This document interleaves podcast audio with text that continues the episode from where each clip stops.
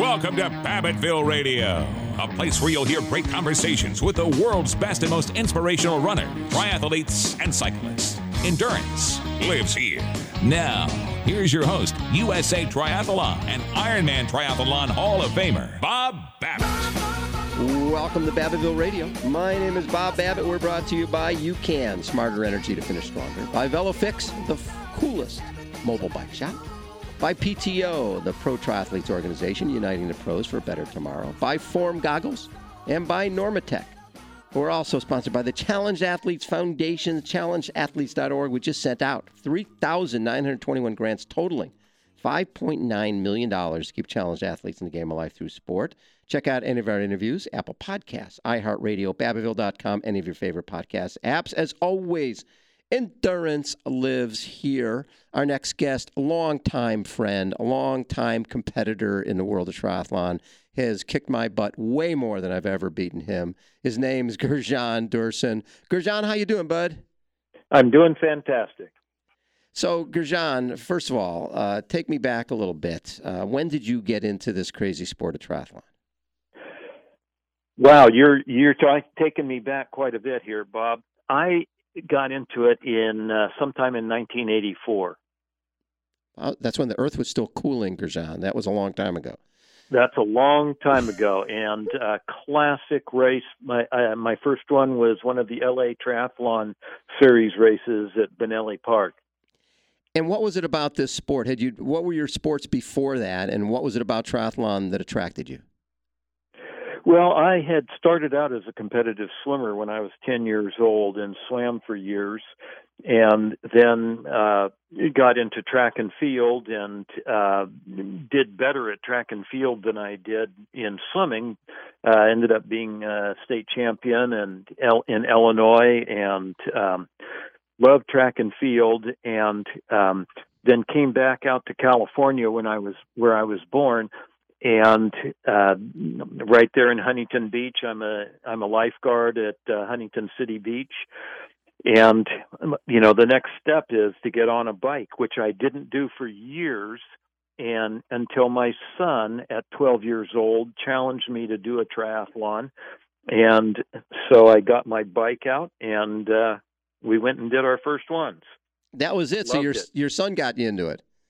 My son was the first one in the family at 12 years old my son michael Yeah. and uh uh he did three before he talked me into it So you're one of those guys when you go in on something, you don't go halfway because you're you, became president of Tri Club of San Diego, uh, and, and team in training, became one of the the best guys in terms of getting people ready for their first triathlons.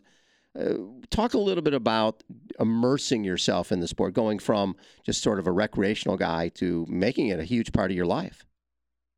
well you know first thing is of course is that when, i did my first one i i just got that feeling like what was i waiting so long for? This is fantastic. This is fun.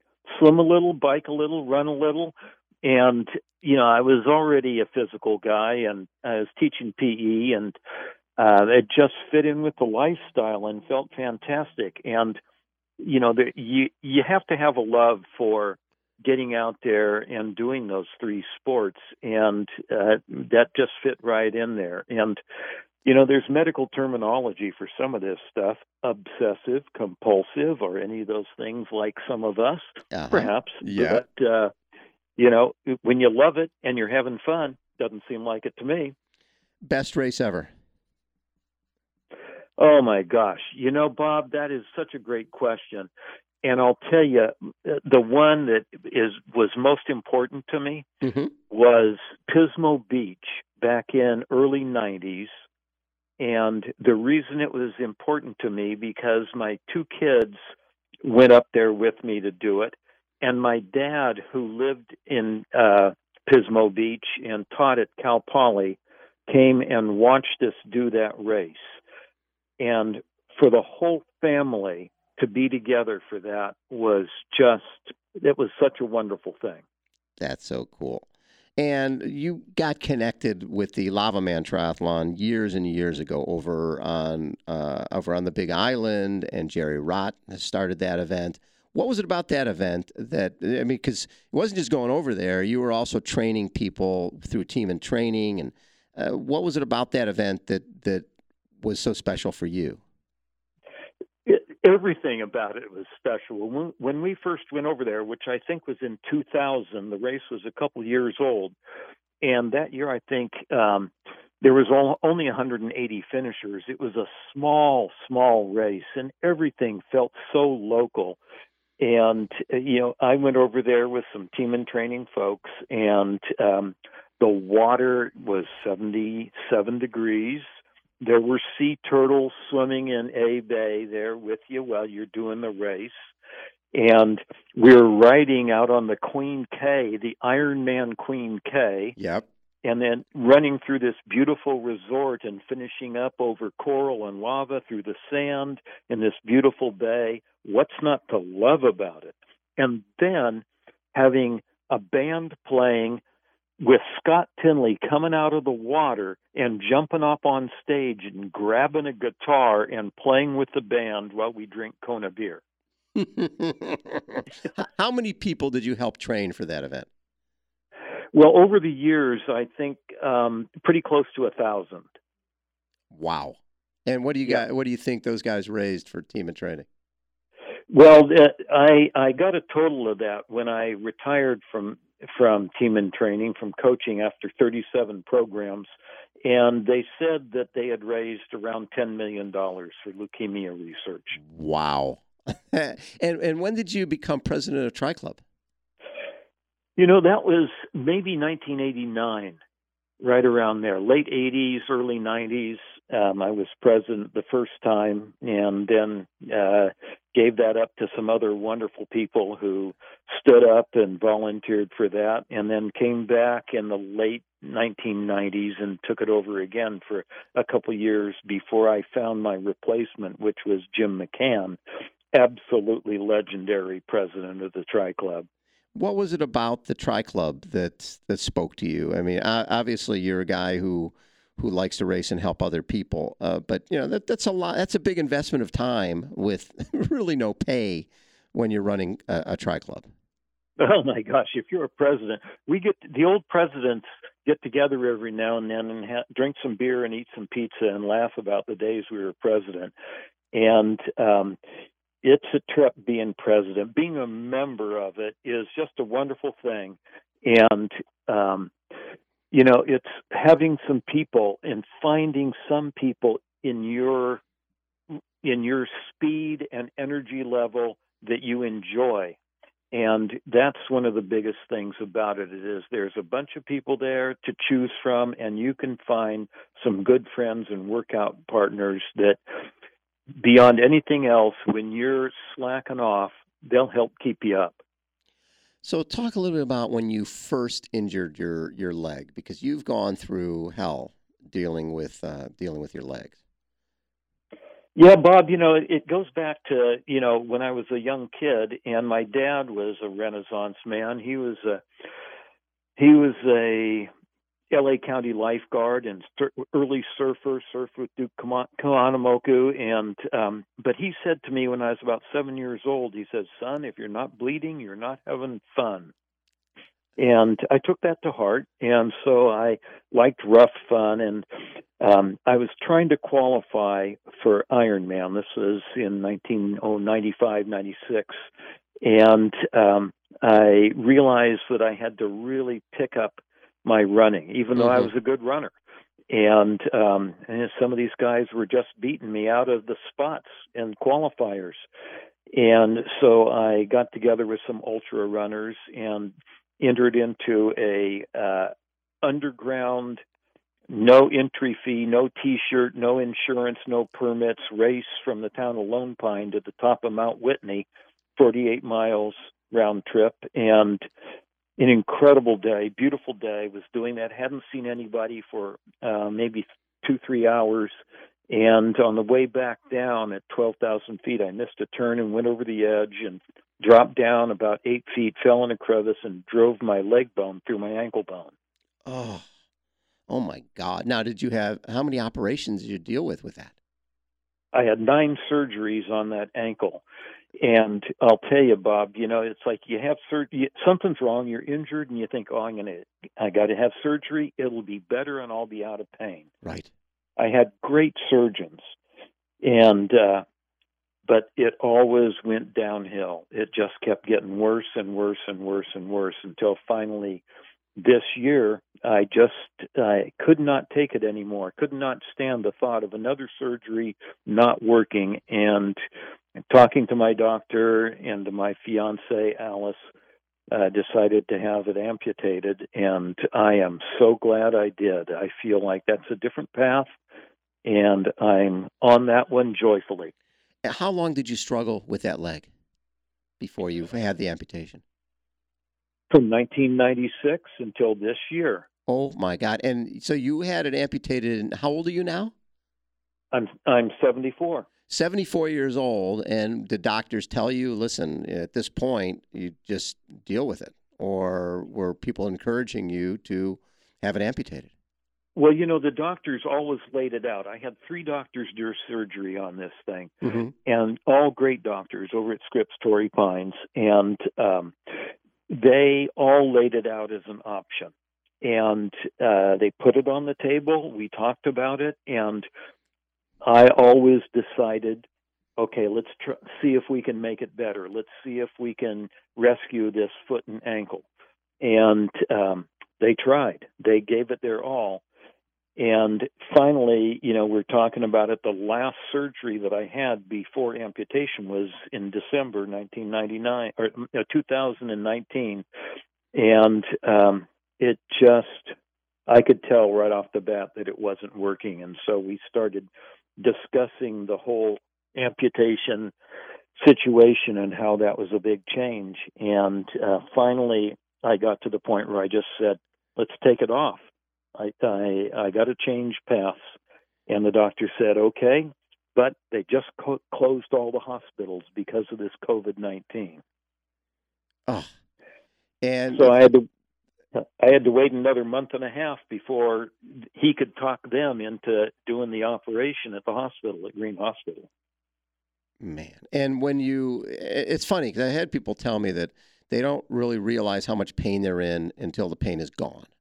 Uh, was it one of those things that after you had it amputated, uh, that the pain that you were dealing with disappeared, or did it take a while? I'll tell you right now that uh, people talk about phantom pain after uh, after amputations, yeah. and there's a bit of that. But uh, but the pain that I had in my foot and ankle is it's gone. I'm dealing with surgery pain from the amputation, but that's getting less and less. And um, it's it's definitely a positive move to get rid of that area that is uh, just been causing you to sleepless nights for years and taking uh, painkillers of all different types, and uh, it's it's not a way to live. So, as a guy who had been connected with what we do at Challenge Athletes Foundation for so many years and knowing Rudy and, and MacLaren and so many of our guys, how helpful was that to you to make this decision? Because you'd seen these guys, you know, running marathons and running by you in races. So you knew that you know, maybe a prosthetic is not a bad idea.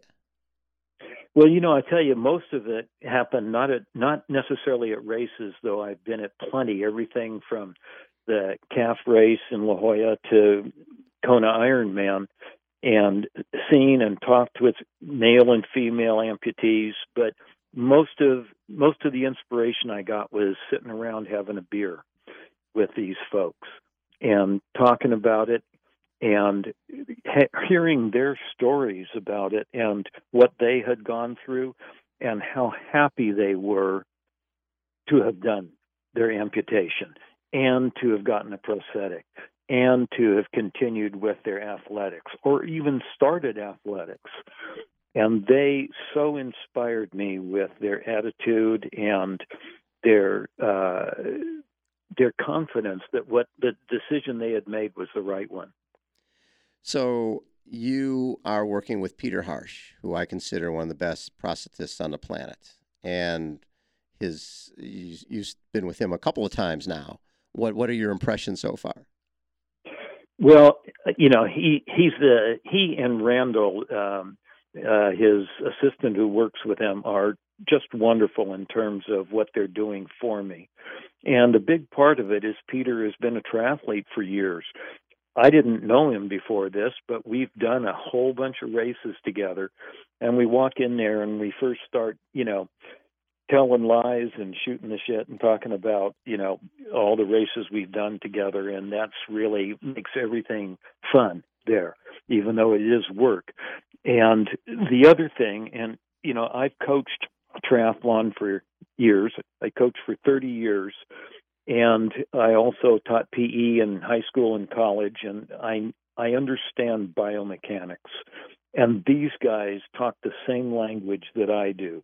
When we talk about the anterior tibialis and what that does, we both understand it, and it's it's really a neat approach to you know do it from a understanding of how the body works, how that leg works, and what it's going to do interacting with the prosthetic. Great guys, and they're so knowledgeable; it's incredible. So, is the goal to do LavaMan next year? The goal is to do LavaMan next year. 2021, late March. That's it. With a prosthetic leg. With a prosthetic leg, absolutely. And I bet you'll be faster.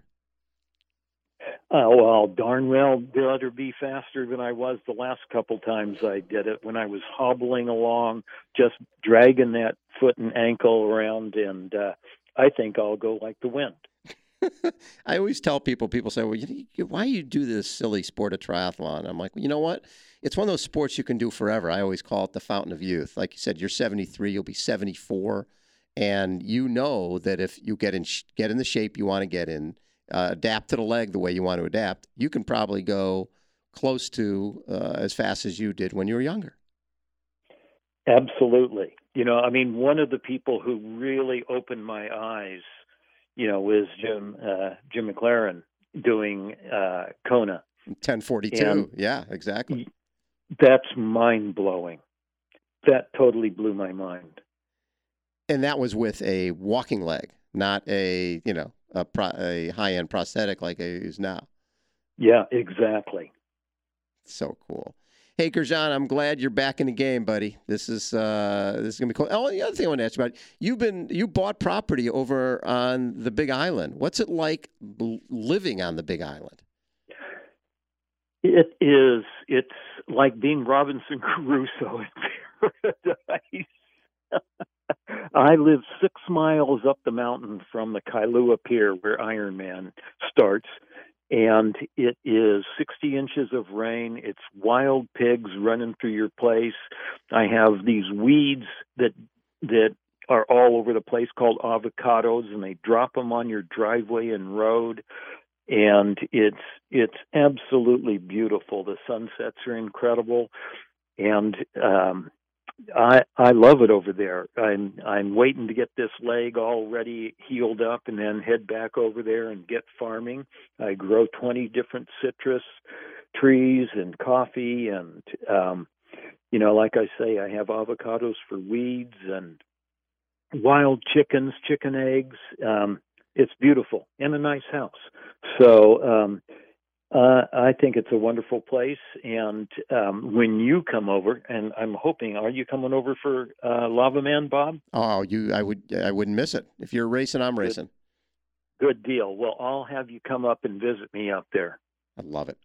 Hey, Gurujan, I'm so excited that you're working with Peter because you're in great hands. He's the absolute best, and I'm going to be and watching your journey is going to be really fun uh, all the connecting points between know Team in Training and Challenge Athletes Foundation and Tri Club of San Diego, and now with Peter Harsch and then LavaMan. Just there, there's the stars are aligned, my man. There, there's going to be some greatness that's going to come out of this. Well, you know, Bob, it's an incredible thing. We've known each other for a long time, and we truly have been blessed by magic. You know, this whole triathlon world has been a magic, magic adventure. Absolutely. Gurujan Dourson has been our guest. Again, my name is Bob Babbitt. We're brought to you by UCAN, Smarter Energy to Finish Stronger, by VeloFix, the world's coolest mobile bike shop, by the PTO, Pro Triathletes Organization, uniting the pros for a better tomorrow, by Form Goggles and Normatec, and by our Challenge Athletes Foundation. We just sent out 3,921 grants totaling $5.9 million. Keep challenged athletes in the game of life through sport. Check out any of our interviews Apple Podcasts, iHeartRadio, Babbittville.com, any of your favorite podcast apps. As always, endurance lives here.